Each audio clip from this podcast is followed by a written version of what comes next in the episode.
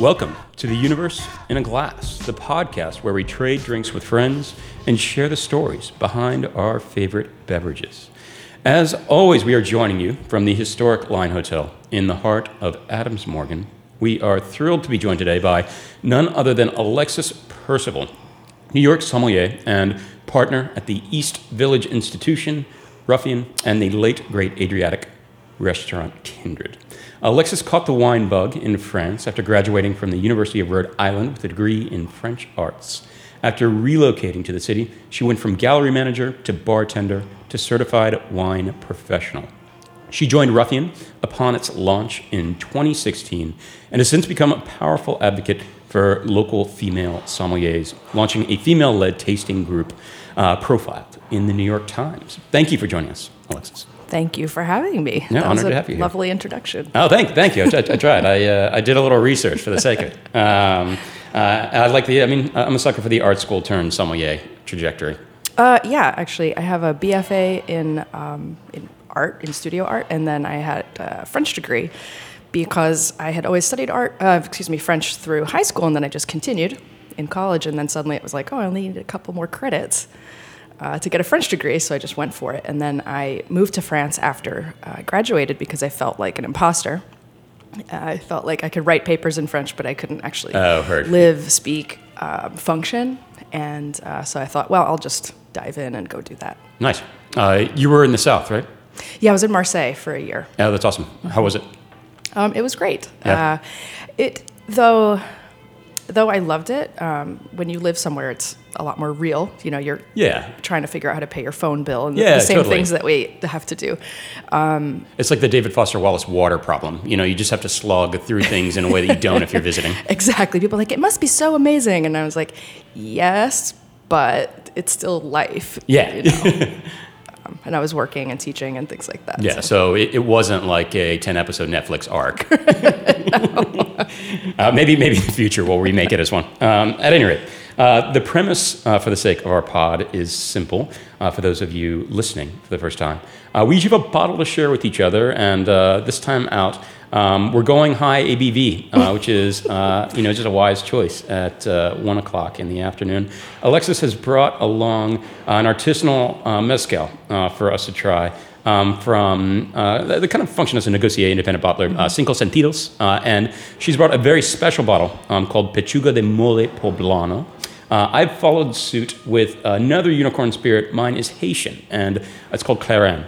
Um, and uh, it uh, is the work of a different kind of independent bottler named Velier, uh, but a local uh, artisanal distiller hails from artisanal sugar cane in Haiti's northern highlands. We will taste through both and uh, a portion of both bottles, and uh, we will, uh, you know, talk about them uh, while riffing about uh, life and wine and other things we hold dear. And I will close things out with a bit of verse dedicated to Alexis. Uh, if you like the sound of what we're drinking, both of I, I'd normally say that both of these things are available um, across the street at Washington's premier wine and pasta bar, uh, Revelers Hour. But in this case, um, I don't know that I'll be able to sort these individual bottles. Uh, that you're talking, you know, hundreds of individual bottles uh, made for the sake of this run. But uh, we will try to find things like them uh, to satisfy uh, the interest of those of you listening, and, and they're certainly well worth trying. Um, at any rate, before we get things started and talk about the spirits themselves, uh, we talked briefly about you know your uh, journey from um, aspiring native French speaker um, uh, to you know kind of sommelier, but you know backing it up a bit. Uh, did you grow up in a food and wine loving household? Do you have distinct memories as a kid of you know being passed a, a glass of wine or mezcal? A hundred percent no. No. Uh, no, I grew up in Rhode Island. Um, I've lived in New York since mm, 05 or 06. Yeah, So I mean mo- that's long enough to consider yourself a, a native at that point. Yeah. Um, my mother remembers what year I moved. I don't. Um, and yeah, there was a big gap from living in France, moving back to Rhode Island for a year, and then moving to New York, and then what transpired from Oh, okay. in New York to um, restaurants. Um, Was that like Alexis finding herself, or uh, yeah, a bit. You know, I had this French uh, art degree, and what the hell do you do with that? And um, it turns out a lot of fine artists become uh, framers, picture framers, Oh, because cool. we usually have to frame our own art, and we tend to be there weren't like hedge funds making you, you know, six-figure offers? No, no, no, definitely not. Um, so yeah, you kind of spin out and say, you know, what do I do? I, I want to do art, but I have to support myself somehow. Um, at the same time um, that I was working in this gallery and framer, um, I was hostessing uh, in Midtown, and I loved it. I absolutely loved being in restaurants. And my aunt, I swear this ties back, uh, my aunt had managed and owned bars in Providence. Oh, cool. And uh, Providence has a fun food scene. yeah, Providence has a very serious food scene. Um, so I was just in love with uh, restaurants and bars and being there when they're closed. You know, Oh, yeah. and and, and It's like looking behind the curtain. Ex- It's like being in, it's in the same way that I love theater when it's Yeah, dark yeah, and yeah. everything that happens backstage. I just really enjoy all the things that make the show happen once service starts or once the curtain gets pulled. And um, so I, I don't think that in my my home with my parents, it's not like they were wine drinkers, but I really knew that I loved restaurants and Yeah. hospitality. Do you have But- like a first memory of a bottle of wine that kind of, uh, I you know, mean- kind of flipped a switch for you, or Yes, but that wasn't until my 20s. I mean, as a kid, I remember, you know, my parents had like Bartles and James. just like acts of desperation? My mom's drink was, is, is was Galliano and cranberry. Oh, fascinating. So what I do you call that? I haven't the foggiest idea, but I can conjure that flavor in my like sense memory. Um, Uh, is that is that uh, nostalgic or is that I mean, it's humorously nostalgic. Yeah, okay, um, okay. That was more like uh, Moosehead beer and Okay. that kind of thing. Um, because you're sufficiently close to Canada at that point that uh, uh, my dad owned a. This is so wacky too. If you're in business like you are in restaurants and uh, dealing with the liquor authority in Rhode Island, my father owned. My dad's a pharmacist, and he owned a pharmacy that was also a convenience store, but also had a full liquor license for Wow. off premise. So you could go buy your milk, buy a handle of vodka, and get your prescription. and, yes, some painkillers to go along with which it all. is just mind blowing awesome. to me. yeah. I don't That sounds like a fun little Saturday night. yeah, yeah, for sure. Um, so uh, I think more as we've gotten like it turns out so my brother who is a very very picky eater now is also um, he's a cook and. Uh, So you both landed in the restaurant. game. yeah, we both landed Oh, in wow. restaurants, which is which is funny, and I think my parents have evolved with us actually. Yeah, I find I, I find that with my folks too. Yeah. It's like uh, you know sometimes you know through you know requests, but more often than not through osmosis. You know, Mm-hmm. you'll just like go home and you're like, oh shit, you're buying vermouth now. You're buying, exactly, or you're buying mesclun greens. Yeah, yeah, used to yeah, eat, yeah. eat like, like uh, uh, what's that called? Iceberg lettuce. you yeah, know? yeah, yeah, exactly. so yeah, um, I didn't grow up with it. I think my, my brother and I were kind of both self taught. But I will say this I remember my mother very distinctly being like, You're going to learn how to eat properly. You know, you're never going to have a door shut in your face because you don't know how to, how to hold yourself or hold your fork. Uh, you need to be able to be mobile in society, and class doesn't have anything to do with money. And um, that has served me well. I feel comfortable going places and dining or drinking, and um, you know, having manners is important. It gets you places. Yeah, I, I think I think having manners, but equally, you know, valuing food. You know, valuing that you know kind of time and space, and and that you know, uh, I don't know, sensory experience. You know, in in and of it, in and of itself. Or uh, how about um, you'll have your no thank you helping? It was not acceptable to Oh, say that yeah. something was gross or disgusting. You will try it, and you Yeah. will shut up. yeah, yeah, no, that's like the green eggs and ham like scenario. Yeah, Um, I think I think those are important lessons. I, I worry that I get very Andy Rooney about it all, and I, I worry that kids these days aren't learning that that lesson. But I, I, I think that's a that's a hugely important lesson. It's, um, you know, uh, food is so much about um, you know hospitality and this act of giving, and you know being a kind of responsible, you know, recipient of the gift is as important as the giving as the giving of it. Um, at any rate, uh, so you find yourself back in the city, Yep. and um, you know you love the restaurant, you know, kind of scene. Um, what what kind of flips a switch for you? What's a catalyst, you know, into wine as the thing you want to devote yourself to? Well, I was with someone at the time who was a beverage director, and um, so I was in proximity for a, a number of years, and uh, there was a certain amount of osmosis that was happening there, um, where uh, we would teach classes together, we would do events together. I awesome. love to cook, so I would cater the events, and then we would have the wines that paired. And we just do this for fun, for friends, and over a number of years. Um, and you know, I was doing my artwork and, and things like that, but oh, cool. What is your what is your medium? a lot of mixed media, but uh, photography and sculpture based Oh, cool. work. So um, I, I found myself like, okay, I, I need a job. yeah. and I thought I might know something about wine at this point.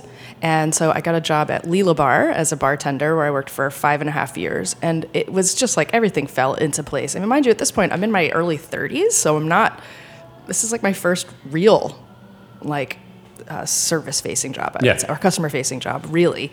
And um, everyone was like, I can't believe you didn't do this sooner, you know. You just I- fell into it. yeah, and I just really loved it. I love talking to people. Yeah. I like helping them have a good time and trying different wines. And um, I, I consider myself a host first, and so I I like that part of it, helping people enjoy their time. I, th- I think you know the the best service professionals are you know they're just kind of welcoming first and foremost and then you know whether it's food or wine you know that is the means through which you know they Yep. you know are hospitable Yeah, and it's not about me to. Um, I think that sometimes where people stumble is that it becomes so much about them and trying to force it upon their guest, not realizing that that might not be the experience the guest is looking to have. yeah And sometimes, because I think something's delicious, doesn't mean that it is to someone else. yeah yeah when it's so hugely subjective um, were you just kind of omnivorous and drinking anything and everything that came your way or did you kind of methodically tackle different corners of the wine world as you learned It was pretty lucky. Lelabar um, was and still is a really eclectic list, um, fairly traditional, but from wine from everywhere. So we were constantly a lot of wines by the glass. We could. We also did a, a cool thing where you would, if you would buy two glasses from a bottle, we'd open anything. oh awesome So. Um, so you got to if you work there for long enough you really get to know the, the bottle list really well because at one point or another something was served to btg so um, it was a great way to cover a lot of ground. Um, and uh, the owner was also very generous. He would pay for um, if you wanted to do your wset uh, so i did that while i was there as well. You strike me as a good student bit of a nerd Yeah, yeah, yeah, yeah. yeah but, but I mean, there are different kinds of nerd. I was a nerd too, but I was a nerd and a bad student as opposed to uh, uh, an effective one. Yeah, um, I, I enjoyed it. It filled in a lot of blanks. It made things make sense. So certain ones I was already working with or would know well, it would give me all, you know the background and the basis. It was a good classic kind of training. Yeah. And then so simultaneously, uh, I met Patrick Cournot, who was uh, brought in as the manager, and but he had already been devising this scheme to open Ruffian, and um, he said, I've told this story before, but he said it's so not cool in restaurants to poach people, but you're I would like to poach you. Will you come and Oh, be like it. my my second? Yeah, yeah. Because you know we had our two chefs, and he's like, "It's gonna be me and you on wine. I need somebody there when I'm not there, and to you know build this list with me." And he said, I, "And I want to be partners," because I said I, there's very little incentive to make a lateral move. Yeah. So that that's how that all that's went awesome. down. And uh, for a time, I, I was working at both places, so I was really it was a very busy time, but it was great because I was just doing just really just all wine all the time. In it. Yeah. Yeah. Yeah. And and building a restaurant, which is Yeah, and I feel like uh, you know growth, you know, personal growth, and, and otherwise is not linear. So I feel like you know you strike upon these moments where you're just soaking up everything all at once, and Yep. you know it's like a personal phase shift for the sake of you know your professional and, and wine education. Yeah, and I, I, I said imposter syndrome earlier about about uh, speaking French, but I, I felt the same way about wine. Is um, I've really, for years, had a, a big chip on my shoulder about it, and not, you know, needing to prove myself, and um, totally intimidated by. I mean, that's where my wine tasting group was born out of. Was just being totally intimidated by the classic tasting groups Yeah, you know, cut to now where I'm like, oh, I actually think I know this stuff now. yeah, yeah. I mean, you're, you're in kind of like a postgraduate moment where you can start to kind of like pick it apart with full confidence that you know you are well grounded. Yeah, and yeah, and- but you never. You also realize like. Um, I've never been afraid to say I don't know, or let's look it up together, or I forgot I learned this Yeah. at some point, but I haven't worked with it. And Yeah, and I, I think While. tasting with people that you know are similarly, you know, in on the journey, that are in on the along of it all, and you know, don't recognize a particular destination. You know, my if it- favorite wine professionals are the ones um, who don't have anything to prove, and they're just endlessly curious. Yeah. And um, it's it's funny the people at the top of the game are tend to be like that and very humble, and it's it's the people with the Dunning Kruger at the earlier parts of their career that are really trying to yeah, Yeah. flex. But I would be lying if I'd said I didn't. I wasn't like that at one point. oh, totally. Yeah. You know. I mean, we're all insufferable at some point. Oh. Yes, I'm waiting for that phase to end for me.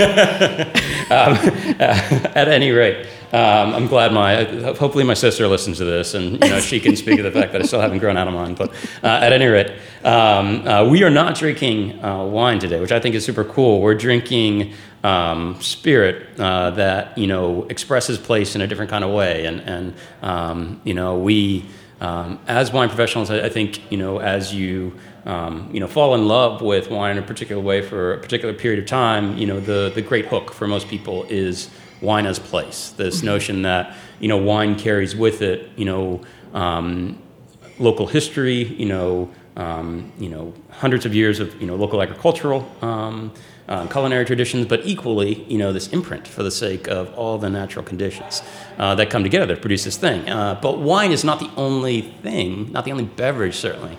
Uh, that does it, and um, we're appreciating uh, two different spirits that each do that in their own way today. Alexis, what did you bring our way? Um, I just want to say for the listeners that it is uh, real aromatic in here. Uh, yes, it's, right so we're in a large room, and uh, these are big voices. Yeah, yeah. I am getting the fumes uh, from these drinks. It's uh, it's intense. Um, I think we should call this episode um, "How lit can Bill and Alexis get in an I hour?" Know, I know, I know. Uh, that, that- yeah, that could be problematic because at some point I may or may not have to work service today. Just, uh, Um, so I brought um, the Cinco Sentidos uh, and um, so Cinco Sentidos is uh, a mezcal, and um, it's actually a project um, by some restaurateurs. Uh, a restaurant in Oaxaca City called um, El Destilado. So for anybody who's listening, uh, definitely go there. They have an amazing tasting menu, uh, one of the best I've ever had, um, and some really interesting pairings too. And uh, mostly like uh, spear pairings. Yeah, yeah, Oh, it's cool. really, really. Cool. Uh, there's, I think I had some beers. There was some mezcal. Some cocktails. It was very, very good. Uh, a lot of and all local, um, uh, locally sourced fruits, vegetables, meats, Yeah. etc. Um, anywho, uh, so uh, mezcal. So for your listeners who don't know, mezcal is unlike tequila, where you can have these uh, the agave grown on these vast uh, sort of flatlands. Um, mezcal is you know wild harvested different types of agave that are just like hacked out of the ground off of some like high desert gnarly situations. Agave also takes forever to like a decade to mature. Um, and it's really difficult to harvest. You have to, you know, hack off these massive spines. Think of like an oversized pineapple. Yeah, and actually, uh, the uh, plant, the agave plant, uh, people describe as a cactus, but it's more closely related botanically to asparagus. So it's Yeah, fun and yeah. interesting. Yeah. Um, so you you take off these like really huge Jurassic looking uh, th- leaves that look like aloe, basically. Yeah. And then you take the pina and you have to uh, cut that all The up. pina is the heart. The heart, yeah. exactly. That looks it looks very similar to like a, a pine cone or a, a pineapple, really. And then, um, unlike with tequila, where it's steamed uh, in order to develop the sugars, it's roasted. So they're gonna um, put all the pinas in and cover them, and then roast them for a couple days, and that's where that smoky flavor comes from, and that develops all the um, kind of caramel qualities that you get. And then that gets mashed often with a grindstone that's pulled by a donkey. It's sweaty, sticky, uh, often manure scented work. Nice. All the best things. It is back-breaking labor, and it is often in these very remote areas, and the production is tiny, tiny, tiny. And um, that's why you have these companies that will come together. Del Maguey is another great example where they will go and say, okay, in this little town, who, who's, who's, uh, who's your guy? Who's, everyone's making their own mezcal, for, you know, but who's, who's the guy that's making the best? And then they'll go see that person and say, do you make enough production that you could sell me X amount a year? And we'll bottle it for you, label it, and handle all of that kind of infrastructure. Um, and so that's why you get these very distinctive bottlings, um, and also why in the U.S. they command a they don't command as high a price as they probably should, considering the amount of labor and quality that goes into. Yeah, and, and given the scarcity of them. And um, the scarcity. Uh, now, trace trace our journey. So you have um, uh, all of you know these roasted hearts of agave. Mm-hmm. Um, uh, it should be said there are you know 40 to 50 viable uh, different species, uh, and um, the agave itself expresses um, a sense of place, sure. um, uh, whether it's grown, you know, lower or higher, um, uh, you know, at, at, altitude or not uh, in particular. Um, and, uh, you know, these roasted, uh, then crushed um, and juiced essentially, uh, piñas um, give this juice that is in fermented wild, but the distillation itself, how does that happen?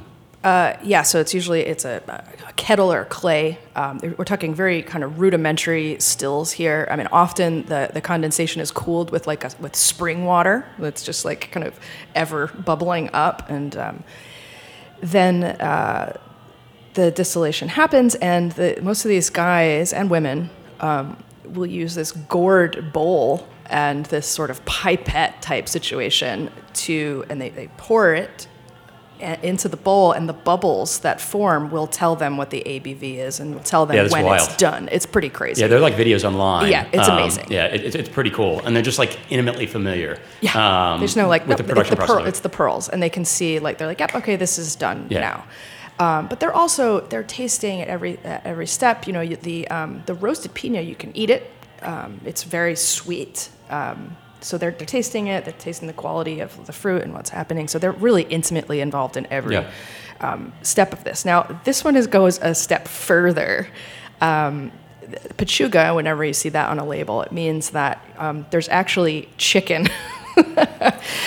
chicken and a, a, variety of other spices and fruits that um, are a part of the distillation process, and so all of those. Which sounds flavors, like a it sounds like a huge gimmick. You know, it, it Yeah. sounds like uh, like like a bizarre fireball kind of thing.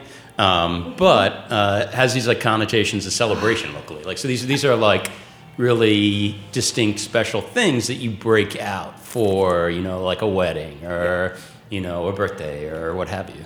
if if these mezcals are rare, when you find the pechuga in the lineup, it's probably going to be the most rare. Yeah. And I just, um, you could say it's gimmicky, but um, it's in the glass, you know, or it's in your copa. It, it you can taste it. You can taste all the work that went into it. It's delicious. It's like a little meal in a glass. Yeah, and I mean, there's another layer here because this one incorporates uh, mole on top of it all. So, like, it speaks to this local culinary tradition of making these, you know, incredibly complex um, sauces, and there are a million different moles. Um, uh, actually, I did a I did a deep dive online. This one is uh, a few different types of chilies: chocolate, sesame, uh, almonds, peanuts, rosemary, cumin. I think Uh, banana. I Oh. I got nothing. I, I would take your word for it. Um, I think so. I could be wrong. Did you visit these folks when you were in uh, No, Oaxaca? I did go to El Destilado, but I was um, very fortunate in December of 2019 to be taken by um, Del Maguey on a small Oh, trip that's down awesome. there. So um, I got to travel around. I get to go to Mex- uh, Oaxaca City, which I highly recommend as well. Um, and yeah, to travel around to all these little villages and to taste with some of the mezcaleros. It was. Uh, it- I really, I already loved Mexico, but I really fell in love. I mean, Yeah. Oaxaca is a huge state for anyone that's not familiar. It's a big, you have Oaxaca City, but then the, the state of Oaxaca is quite large. Um, and then you also, I mean, all the way to the coast, which is completely different, like near Puerto Escondido. Um, I'd like to say I highly recommend it, but don't go because I like it too much. You don't want the secret to get out. the secret's out. But what I love about it, and actually why hopefully it won't get as built up as other places, is that like the rest of Oaxaca, the terrain is really rough. It's Yeah. very rocky. It's very steep. It's Yeah. hard to get around. Um, so there is this sort of um, self reliance that has to happen Mm-hmm. there, where um, like you have these mountain villages that are very isolated Yeah. in many ways. And for most of these producers, you know, for most of the mezcaleros, it's like a side project. This is not their, you Yeah. know, primary source of income. And No. you know, for everybody you buy, there's this like really profound effect that can have then on you know the professionalization that they can apply to their craft thereafter. Yeah, you and I were talking about, you know, that they can talk. Are we disturbed or bothered by who's making the money off of these? Um, and a lot of people like Del Maguey, or I don't work for these people, by the way. I just want to throw that out there. I just really believe in what they're doing. Is Yeah. that um, they're saying we're um, providing you a way to make money off this product that you're already making because we have the uh, entry into the market for it. We'll handle the bottling and the labeling and, and all this. We'll pay you a fair wage and we'll reinvest in community projects. Yeah. So I like to think that they are being handled very ethically. Yeah. Because certainly we see a lot of um, exploitation in other spirits markets. Um, I didn't really see any of that. Do you have a sense at all that you know there's pressure to scale up? You know, to take something that's you know highly artisanal and make it you know a little more commercial for the sake of the music of production. I mean, and this isn't necessarily a bad thing, but like, uh, you'll know it. I mean, what is Del Maguey's bread and butter product? It's Vida. Yeah. Yeah. And at good restaurants, that's going to be in the well, right? Yeah. And that that is going to be a blend of um, it's still not large- expensive. It's not inexpensive. It's at the top end of what you'd put in your well. Yeah. for sure.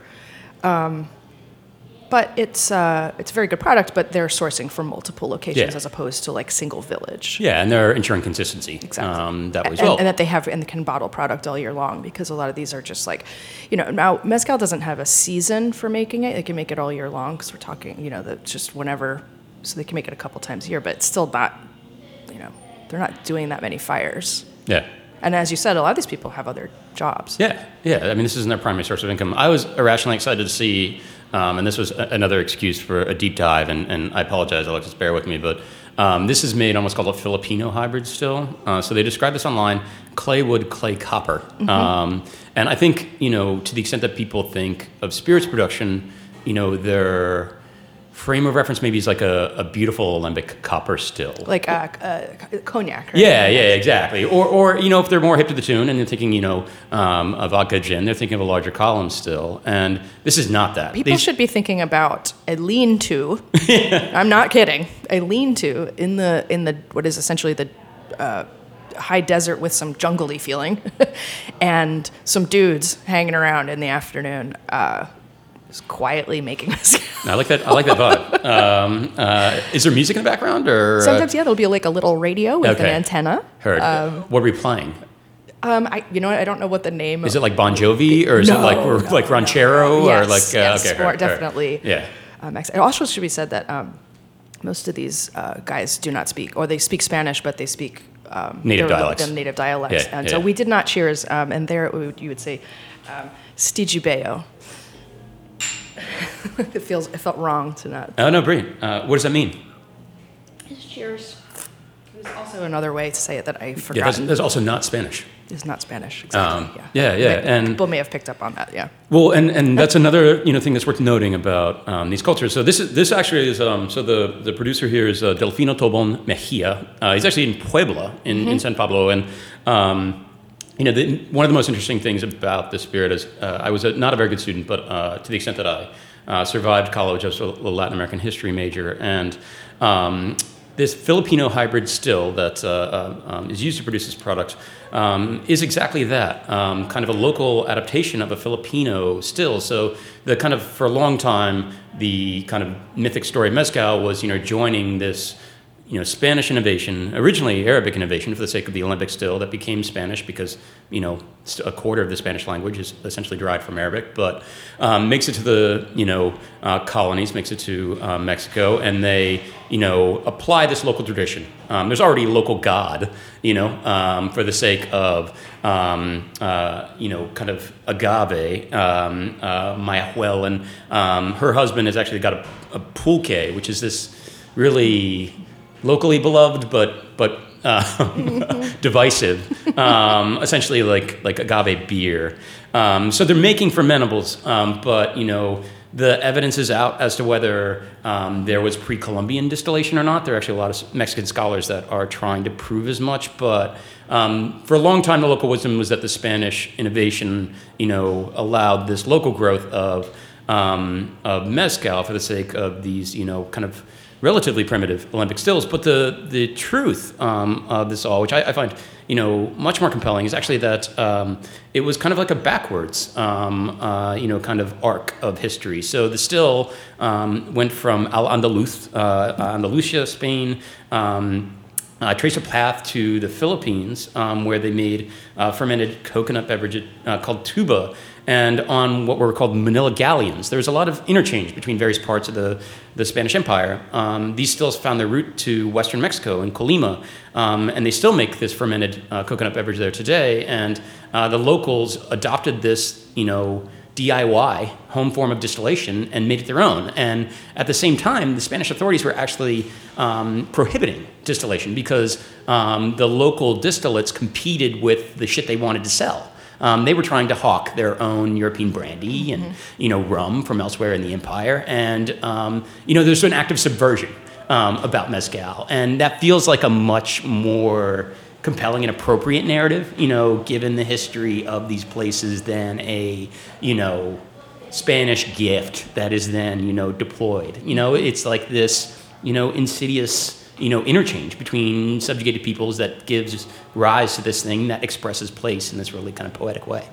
Well, and also that I mean, humans will find a way to get drunk. Yes, yes, that, that's yes. That's, that's like uh, it's like the the Jurassic Park. Uh, mm-hmm. Yeah, exactly. Uh, yeah. You know, life will find a way. Um, yeah, yeah. To get Say, intoxicated. Yeah, yeah, yeah, yeah, yeah, Exactly. Against against all odds. Um, brilliant. So uh, I followed suit um, for the sake of our exercise here um, with a different kind of uh, spirit that expresses place. And um, mine is uh, Clairin. Um, so this is Haitian, um, so different uh, distillate, um, equally aromatic, pungent in its, its, own way. actually, uh, uh, higher ABV than uh, the previous example. Uh, this is local rum from Haiti. There are something like 50 commercial uh, rum distilleries throughout the Caribbean region. There are 500, um, you know, kind of micro distilleries um, in Haiti alone. And um, this particular um, product is, um, you know, much like uh, the, the Cinco Sentidos that we drank, but um, the merchant here is Velier. and they have done a lot to bring this particular style of Haitian rum to the American market. Um, like mezcal, you will rarely see mezcal aged um, uh, because it's fucking expensive to mm-hmm. have barrels and age something. Um, you know, it's just kind of not consistent with you know the local product you know that it that it is. Um, and uh, Clairin, you know, the unagedness of it is built into the very name um, uh, as a clear beverage. What's really super cool about this is, you know, very much like mezcal, um, these are artisanal productions. Um, you know, in mezcal they have tahonas, and you know they have their own version of millstones and their own donkeys or ox pulling said uh, stones, but uh, they are um, trampling sugarcane, which is actually easier to work with in its own way than um, agave because you don't have to go through the extra step of roasting it. The sugar is already readily, available uh, for fermentation. What's super cool about this, though, is because Haiti has such a long history with sugarcane, there are all these local artisanal varietals that don't really exist anywhere else in the world. So, um, this is a, a spirit from um, the mountainous region of uh, northern Haiti. Um, comes from a, a, type of cane called crystalline. Um, uh, and it, it has mountainy vibes to me uh, in, a, in a really awesome way. So, you know, in the wine world, we talk a lot about like, or, or I, I talk occasionally about, you know, wines with this like alpine imprint mm-hmm. um, and the sense of, you know, kind of herbal freshness. And um, I'm not used to talking about spirits that way, but I feel like this, this has some of that. It also smells so creamy to me. Mm-hmm. Um, yeah, there's, there's this like lovely richness to it. Yeah. Um, texturally, and it's just kind of a fun uh, foil for um, the Pechuga, which you know is leaning more into this like savory, super savory. Yeah, yeah, yeah. yeah. This this savory, and, and then you you all those mole spices emerge, and it's actually you know it's so artfully rendered. You know, for the sake of a spirit, it, it could be over the top. You know, it could be you know like an obnoxious Captain Morgan's kind of spiced rum, but with mezcal. But it's it's subtle and and elegant, but nonetheless you know available. Um, the Clairin's a little you know um, it's sturdier stock definitely. Um, uh, but you know, there's a delicacy to it. Uh, Oh, it's well. gorgeous. These Yeah. are both really elegant beverages, which is it's funny because um, I think these are the kind of things that uh, a layperson might be like, "Oh God, hell no," because they've had bad experiences with rum product or mezcal product. Yeah. you know, there's no worm in this mezcal, No. Um, so there, there is a bit of uh, having to fight a ba- back against you know shitty products that were on the market previously, and tequila obviously faces that as well. Yeah, I mean, tequila is kind of like the, industri- the industrial outgrowth of mezcal. You know, it's it's the industrialized mezcal, and then you know, and, and it technically is a type of, of mezcal, um, but. Um, you know the, the artisanal ones are just you know different products all altogether, and, and you know these are not things that I would want to mix with. Um, Oh no. Um, you know, these are these are things that would be kind of debased in the same way that making a rum spritzer uh, or like a wine spritzer out of you know a wine that deserved to be consumed. You know, um, Like making a mimosa with champagne. yeah, yeah, yeah. Um, although there honestly there are some champagnes that deserve that That's, fate. that's true. That's a different discussion. it's a different episode, um, uh, but uh, at, at any rate, um, uh, so this is kind of a departure for you. Uh, these two spirits, Alexis, for the sake of you know what you are, are used to. Um, you know, kind of selling at um, uh, Ruffian. Uh, that's a list with an Adriatic uh, influence, um, or, or do you do you not describe it that way? That's how I think of it. But Well, uh, So, uh, let me, yes, I, yes, a couple things in there. Uh, yeah, that was, a, of that, was a, that was an awkward segue. No, no, I, no. I, I wanted to find the spirit to wine kind of, uh, you know. So I will say right off the bat, I'm actually I'm not a cocktail specialist. I'm Yeah. a wine person. Um, at Kindred, we had a full liquor license, but um, we always had a head bartender, Charlotte Mirzoff, who became our um, general manager. She's extremely talented um, uh, bar manager, developer. She's she's brilliant. So um, the fact that I was exposed to, um, we also I had your Cl- Clairin at uh, Kindred. Oh, kick um, ass. Because we had a very extensive both mezcal and rum selections because we felt that wine like spirits, to my mind. Right. Yeah. Um, there's other reasons that I'll get into in a moment. But so I will say that first and foremost, I am not actually an expert on these. I just happen to really enjoy mezcal. Yeah. And having been there, I thought, oh, what a fun thing to kind of exactly we're talking about like terroir, and you know, it's just a nice departure. yeah. Um, So Ruffian, for people who don't know, is only a wine bar. Does not have a full liquor license, and we never. I've never been. I've never been tempted to even like drink anything other than wine. There, I didn't even realize that. Oh, for a while we had this bitchin' um, beer program, and then we had Oh, to ditch snap. it because it was like nobody. Every people would come in and go like, "Yeah, this beer list. How did you get this allocation?" But I want wine. Oh Like, yeah, God damn yeah, it. yeah, yeah. So we um, tried to make. Um, I got really excited about like beer and 750s for a while because they're like cool, like bottle aged, like conditioned Mm-hmm. Cool ciders, forget yes, it. Couldn't yes. sell 'em. Uh, yeah, no. people, it, people do have that reaction. Like it's, uh, it's like the the Zoolander, like Sting. I respect the fact that he makes music, you know, but I don't listen to it. Kind of, uh, kind of it journey. was so frustrating, especially because those beers expire, so you'd end up with just a Some of the, some of the bottle aged stuff Yeah. like ages really. like- but some of it, you know, it's like, and people would read the expiration and be like, "Never mind." Um, yeah, some the, the like the smaller ones expire. What's we had this like we've had a series of fun moments at the restaurant where you know after a few years forgotten we open Yeah. and and they do age in kind of a fun way. Yeah. Uh, the the larger format ones that are that are bottle conditioned at least. uh, Yeah. Well, so anyway, so Ruffian is only wine, and Ruffian started off with uh, Patrick and I. It was just like our dream list. We were like, let's if you could make a list and cherry pick all the things, and and we're not talking Burgundy here. We had said right from the beginning, we're not going to have that kind of buying power. It's not where our passion lies. We're in the East Village. We're in the East Village. That's not what we're doing. We're going for the diamonds in the rough, Southwest France. That's what we'll kind of focus. Um, and then just other things that we think are awesome. So it was a very eclectic list from the get go. Yeah.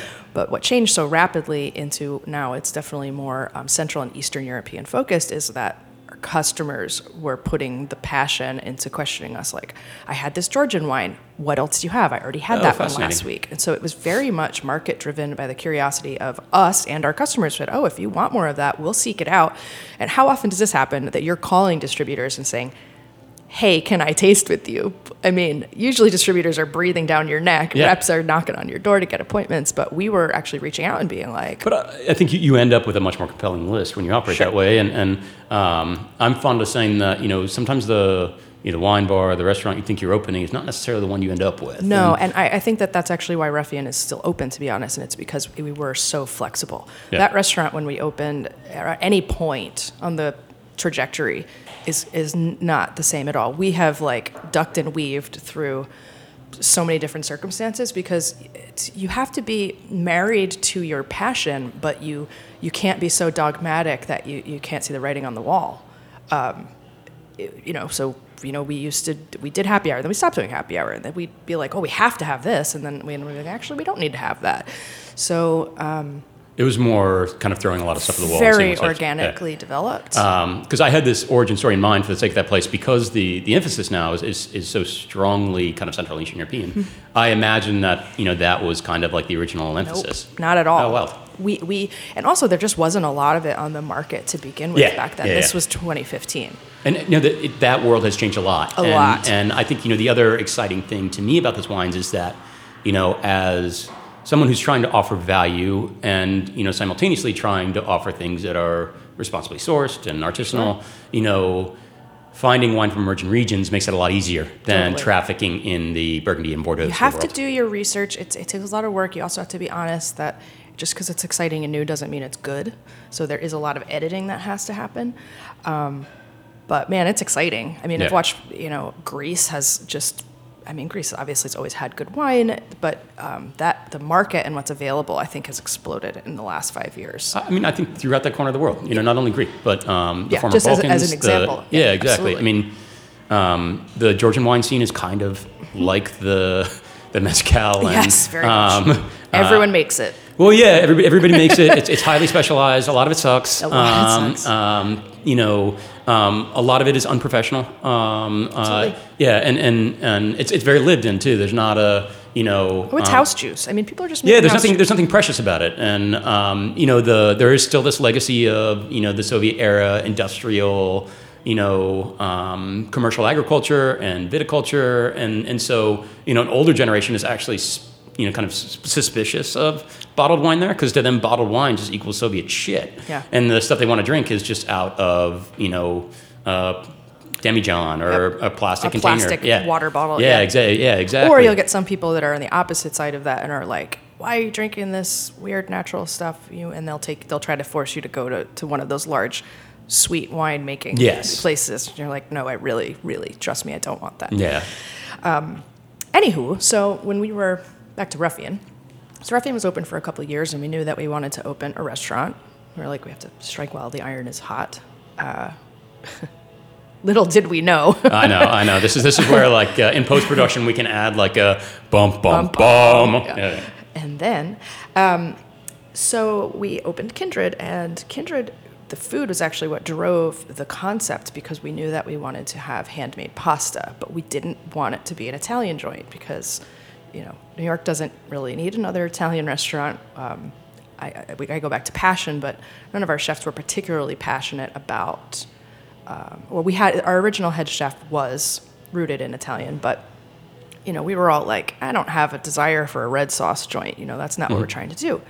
But anyway, to cut to the chase, what really tied it together is like I had this like forehead slapping moment of like, and oh, and we knew we wanted to do obviously Central European and Eastern European wine, and I had the the head slap moment was like, duh, we could do Adriatic, and then that ties together all of the menu and the wine and makes it make sense, and then it gives the chefs and the creative people like a way to to um, derive creative inspiration when they're making choices. Uh, spirits, for example, came up because Charlotte said, "Well, there's really not a big spirits history here when I'm building out cocktails." There's there's like um they do like rakija and there's a lot of fruit brandy. There's some exactly. There's fruit. Pear brandy is Yeah, a big one, yeah, but yeah. that's not enough to build. or like an Mar- entire- maraschino is actually like Which uh, we is- also had. Yeah, Marasca is awesome. uh, but you remember- yeah. you cannot build a cocktail Around menu. maraschino, uh, that'd be- that would be fascinating. though. And actually, like uh, there are a lot of maraschino is a, a very significant ingredient in like early cocktail books too. Like it, it's been, Agree. yeah, yeah. And we had them, but but again, you still need you know your other base spirits. Yes, yes. So If you um, want to, if you want to be profitable and appeal to a broader audience, yeah. And um, so Charlotte said, you know, there's, these places are really evoke a sense of vacation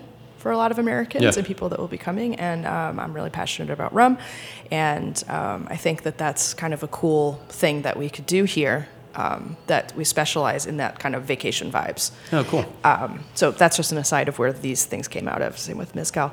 Um, so then when we cl- we closed, of course, like the whole world did, and then when we reopened, one positive was that we were after the second round of PPP funding, we were able to be closed, and I was able to really refocus our reopening on not just the Adriatic, but um, I dug in more into like this I, concept of the Venetian Republic at a certain period of time because it helped expand the wine footprint that I could Yeah. pull from and gave me a lot more variety because these are not static lists. Like these are Yeah. changing weekly, sometimes daily. And so to keep that replenished, I could have phoned it in and kept most of the wines static, but that's I have zero interest in doing that. Yeah. and that so- opened up, you know, a lot more territory Yeah, for wine and a lot more just variety because a lot of these regions, you know, uh, you know, you're going to be dealing with a lot of Malvasia and that you get a lot of redundancy. And so you're needing to like, genetically distinct Malvasia, but yeah, yeah, yeah. true, but a lot of the winemaking is going to be the same. Yeah, yeah. yeah. Um, So- uh, did you have a special expertise, you know, for the sake of the Venetian Republic, or Nope. did, did you just, you know, what is the organizing emphasis for the sake of all these places that I like? Well, um, I, I already I've been to Slovenia. I love it. It's another place. I hate it. Don't go there. Um, no.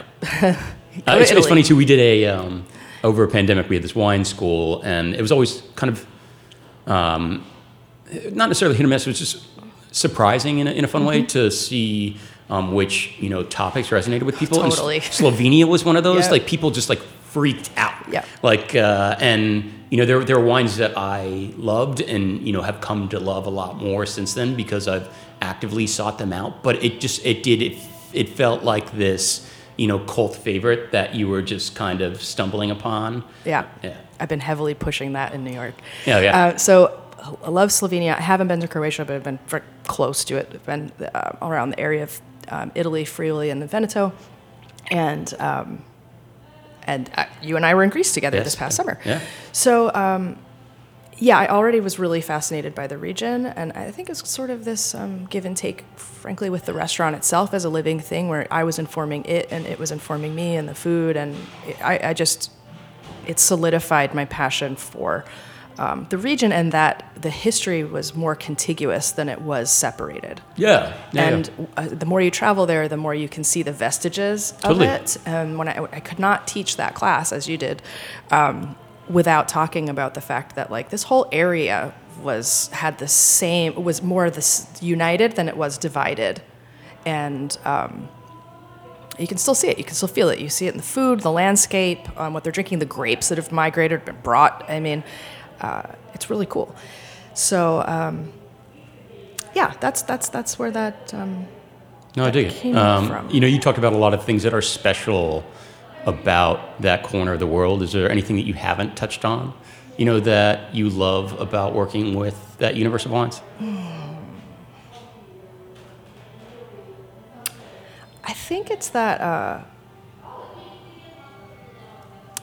I go back to a, a kind of a ruffian ethos here. So Patrick and I said, you know, we're not doing weird for the sake of doing weird. We do weird good Purposefully. because it's it's we trust our palate and um, things can have potential or they can just be really delicious and so cool and um, what I find in that region is just there's so many grapes that are unknown. Um, they're difficult to work with, or the Pronounce. EU won't help pronounce, not not easily sellable. Um, or you have one guy like Nicoluzzo making this like Yeah. impossible wines um, in these little plots, and um, I just find that so exciting. And also, I'm a sucker for like a story. Yeah. I love the history. I love a story. Uh, I love the um, the, the the basis for of the words that literally translate into something like you know shitty grape. really hard to work with. like that's just so cool to me. Yeah. um, So I think maybe it's just that the, the discovery, and uh, I feel that way about the Republic of Georgia as well. Um, and you can ultimately just say, you know, look, um, it doesn't have to be a quote unquote noble grape to still make something interesting. I'm, I am it. I'm drinking a lot more table wine than I drink like super fancy bottles. Yeah. You know, They're just like elevated table wines. it doesn't all have to like blow your hair back. Yeah. Yeah, yeah. Sometimes you just want to drink and be like, oh, that's cool. Yeah, yeah. Um, well, and, and, and it fulfills different purposes, you know, for, for people at different moments in time. Um, Yeah, you're not drinking DRC on the beach. no, no. Um, yeah, I mean, drink- I'm not. You're drinking the Corona I'm light of wines. Cor- exactly. Yeah, which is which is you know. Or I'm drinking a Corona. Istrian Malvasia. Uh, yeah, Or a yeah. Tecate or- Yeah, yeah, yeah. Um, you know, I, I love for the sake of that region the sense of um, history kind of rediscovered. You know, so you're you know Venice. I don't think gets the credit it deserves for you know the 1100 year run that it had. It's a long really good time. run, Venice. well, and also that um, we think about uh, God, people are people, man. We don't we don't change, and what are thought of as, for example, Venetian dishes. They're Venetian dishes because they were getting spices from far afield. Yeah. But it's not because they're like, oh, we locally sourced this. It's like, no, they took some whacked out spices on their trade route and put it on some of the fish that came from their lagoons, you know, and then that suddenly is like, oh, that's a Venetian dish. yeah. Um, and it was it, it speaks to the might and power um, and their vast wealth and reach that allowed that to become quote unquote local culture. Yeah, it it was a bit of a mixing bowl too. You know, they were, um, you know, just in digging a little deeper into the, you know, Wikipedia profiles and so forth, because you know sometimes I ward away other work and just fall down those black holes. I but, go down the rabbit hole. Uh, but you know, um, Venice was equally kind of poised between um, uh, the Eastern Orthodox Church, Constantinople, and and the Catholic Church, Mm-hmm. rooted in Rome, and kind of outside of both, um, and enjoyed you know enough religious autonomy that you know there you know could be you know a larger Jewish population. You know there there was you know. Mm-hmm. Um, they actually, you know, they were at war with the Ottomans, but they also did a lot of business with the I would Ottomans. also say that their religion was money. Yeah, And yeah, yeah. could They were- really lubricate Totally. a lot of friction. yeah, yeah. I mean, yeah, exactly. You know, they were they were the you know first global bankers or some of the first global bankers, um, and uh, you know trade was yeah. was just you know the um, the greatest virtue you know that they that they had to offer. You know, they had no natural resources. You know, they they just invented you know through um, you know convenient you know geographical They're you know literally like a conditions. swamp. They're like the Boston. Yeah, yeah, yeah. They, they just, you know, they were at this like corner of the trade world, and they leveraged that, you know, the best that they pop like possibly could for as long as they could, essentially, until you know global ocean-going trade routes meant the death of the caravans that formerly supplied most of their wealth. So. Um, I, I don't know, and, and there's always for me like a myopia when it comes to, um, you know, that period of history. So you know the the empire kind of it died with Napoleon, um, as a lot of things in history did. Um, but you know, so basically they're kind of shuttled off, you know, right as we're entering a modern era, um, and and, and, then- but- forgotten as such. Sure, when you you speak more, I say modern, but you have the Austro-Hungarian Empire, which this whole region was going to fall under. Um, and and to really bring it to modern day, people say, "Well, how come I don't know Slovenian wines?" And I'm like, "Because Italy had a jump start on the marketing and infrastructure." Yeah, yeah, totally. You know, it's not because the Slovenians like were some backwater didn't know how to make wine. It's that they were, you know, really behind the Iron Curtain. You blame and- Tito. yeah, they couldn't. They couldn't. Yeah, yeah. Um, there's resentment to this day about the lapse. Well, and Slovenia had it good compared to the rest of the Yugoslav republics. You know, it's it's it's it's really wild, and I think about that in the context of both Central and Eastern Europe, Europe when it comes to wine. You know, for most consumers now, it, there's a novelty, you know, attached to these wines, and Well, it's because if it didn't happen in my lifetime and I don't remember, it doesn't yeah. exist. And there are layers. There are layers of exoticism, and and um, you know, Western, you know, certain corners of Western Europe have cornered the market on this prestige product as we consider it, and um, that hasn't historically been the case. Um, No, in the same way that you know, like the Tokai. Yeah, right? yeah, totally. It's like human memory is so so. yeah, so and you don't. I mean, that's the, that's the other thing. Like, you don't have to go back that many generations to get to a point where you know conditions on the ground were utterly different, and people's preconceived notions of what constituted you know special wine were totally different.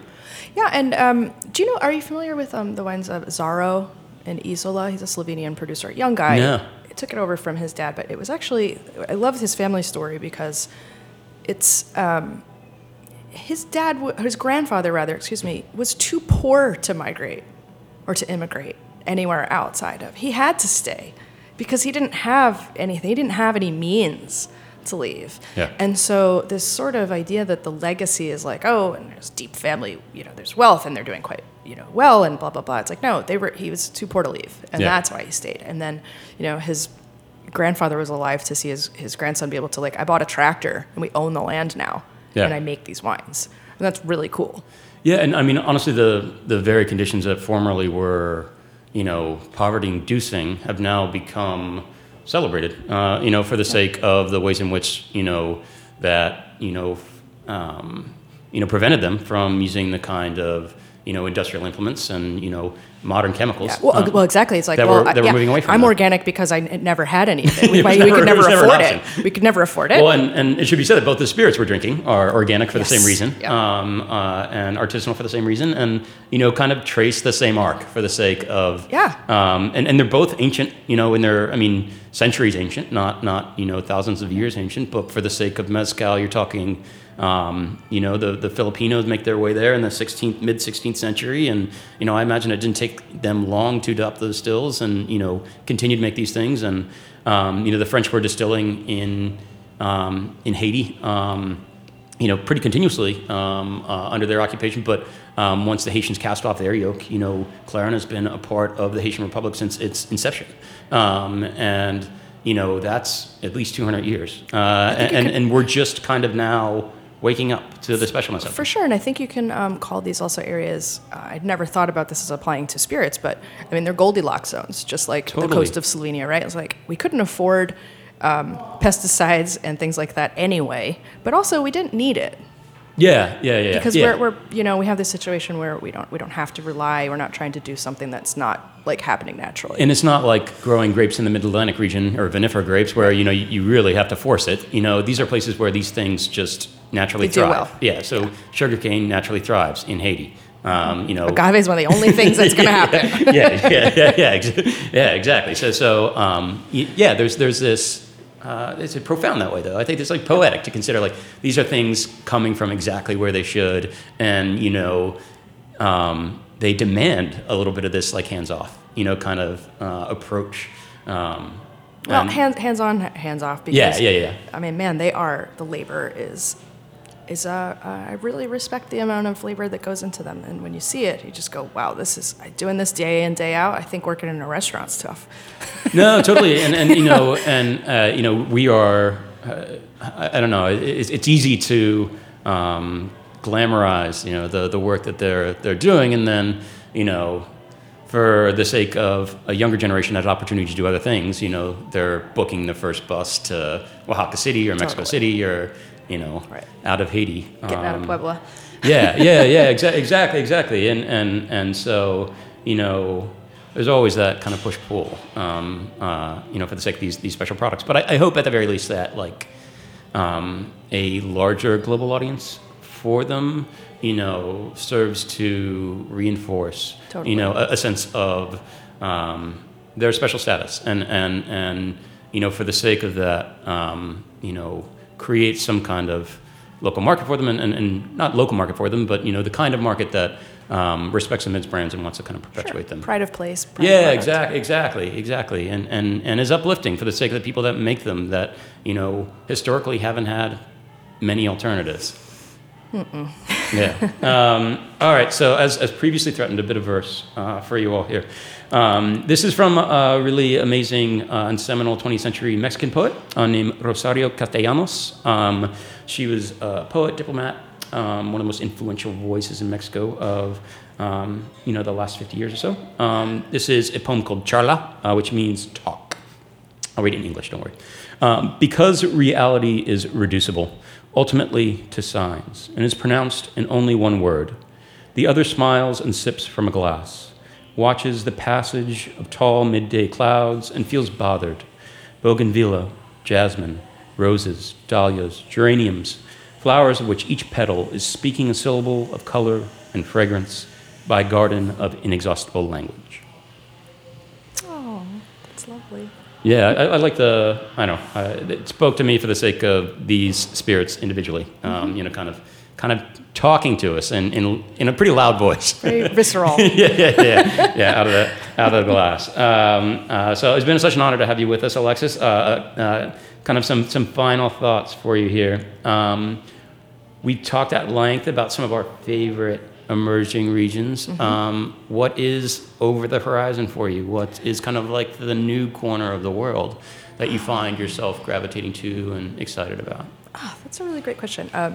Yeah, for the listeners who don't know, uh, I was the beverage director of Kindred, so which is now sadly no more. Um, so I'm. It's a, a pandemic era casualty. Um, It is. There have It's a been many. Yeah, and um, it's sad, uh, especially because uh, a lot of people were saying, you know, we were the example of the ones who had made it, and um, we worked really, really hard to do everything we possibly could, and thought we had done it, and then the numbers don't lie, and uh, Yeah, and, and I think, you know, the certain, the- situation on the ground, you know, for the sake of our line of work remains fraught. Um, yeah. that, that was my post. Uh, my public post was. Um, we are not out of the woods, folks, because Yeah. we hear that constantly. Like, oh, well, it's over and everything's great and it seems busy here. And it's like, my eggs cost four times as much. We're Yeah. really not out of the woods. yeah. Anywho, Or um, the, like, honestly, like, I don't even know if it's like the woods. I think the woods are just different. It's, Yeah. just, it's just like the whole landscape changed underneath us. And, That's a great and way we're, put we're it. Kind of, we're kind of coming, we're trying to, you know, it's like we woke up in a different kingdom. totally. And we're trying the landscape to is completely Yeah, different. and that's yeah. what I've been saying to people too, is I can't really put my finger on. I think it's a it's a sum of several things that have changed. People dine differently. Uh, so people just don't dine out as much as they did before. Uh, the, days, I just can't even totally Yeah, and it's just, I think it's, it's, very, it's variable regionally. Like, uh, it's Yeah. different in different markets. And, Totally. Yeah. So, anywho, um, I I'm still involved at Ruffian, and so that's still exciting because Yeah. Ruffian is just such a little flexible worm and just is constantly changing. We have a new When beverage. you took over, you took over some space too. So Ruffian has increased in Ruffian size. has increased in size, so if anyone has ever been there before, it, it was uh, like just a bar, it was just a bar, but Yeah. now we have some beautiful outdoor space. But we also took over um, a room. a, a room. Yeah. Yes, we doubled our space. It's actually exactly the same footprint as Ruffian in reverse. So, um, Ruffian's going well. We have a new bever- uh, beverage director. Patrick is still there. I taste there, but I try to just not muddy the waters and not, you know, confuse things.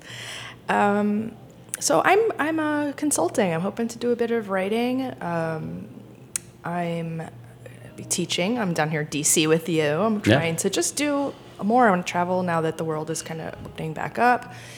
Um, so regionally, I am actually cont- I continue to be inspired by this whole Venetian Republic Yeah. concept. But so you now- find yourself wanting to dive deeper then. Exactly. So, Yeah. but now because I have been to some parts, it makes it easier to now uh, uh, tighten my focus onto the parts that I don't know as well, and be like, okay, well, I need to go inland. I need to go, Yeah. you know, hit more islands. I need to, uh, yeah. Now that I have some points on the map already, I can kind of triangulate better. Yeah. And as I told you uh, prior to, to recording, I am consulting for. Uh, for a French place, which is sort of like wacky time going back. Yeah. uh, but really fun also to kind of revisit after uh, so many years. You get to trot out that accent again. yeah, well, uh, yeah, it's just it's fun. It's fun. It's it's kind of wacky. I, my best friends moved to the Loire, so Oh, um, amazing. I've been trying to go out quarterly, and now I have this great reason to also. Well, that doesn't suck. It does not suck. So I think I'm just. I think after being locked down, and also, frankly, you know, when you're you're in restaurants, you're really tied to them, and uh, there is a liberation to that to being able to. You know, somebody's like, "You want to go on this trip?" and I'm like, "Yes, I do." Yeah. I don't have to work service time. exactly. Yes. Yeah. What are you doing in a month? I don't know. Going on this trip. Yeah. so that that feels, you know, exciting. I don't have to worry about the hood vent breaking in, on Sunday service or something like that. You've been liberated from the hood vent. I've been liberated from the hood vent. Yeah. Amazing. Well, uh, thank you again uh, for joining us. Uh, if people are, you know, interested in seeking out your services or Sure. uh, just want to bend your ear, where can they find you, Sure. Um, I just redid uh, my website. It's alexispercival.com. Very easy. Oh, cool. And you got your own domain handle. I, I don't. I know. And That's badass. You know what's crazy about that is I also have a website for my artwork that I just always kept active, even though Yeah. you know not doing a whole lot of uh, visual arts. But that was apercival.com, and I thought I was going to have to cannibalize that for my wine Yeah. work, and because I know my name wasn't available 15 years ago when Yeah. I got that. And I just put it, typed it into like Squarespace or whatever, and it was like, boop. Oh, I haven't tried So- that in a while, but I, was do know like, that the most the most famous Bill Jensen online is the avatar of some like Twitch streaming like Oh. young blonde kid.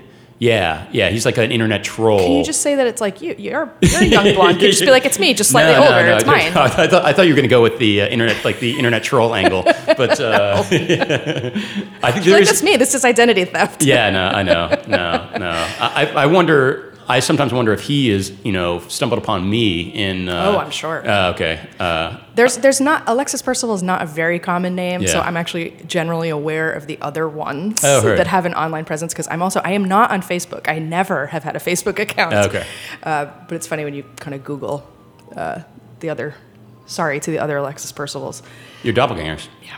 Um, and uh, Instagram, I'm trying to be better about that. Uh, it's at Alexis underscore Percival. So I'm findable. Beautiful. And unlike you, I am trying to post content. Uh, I am the, the worst millennial ever. Uh, I, I equally uh, will try to get better. Uh, you can find us, uh, hopefully, at Universe in a Glass. Uh, thank you so much for listening. Stay tuned and stay thirsty for more of the universe. Cheers.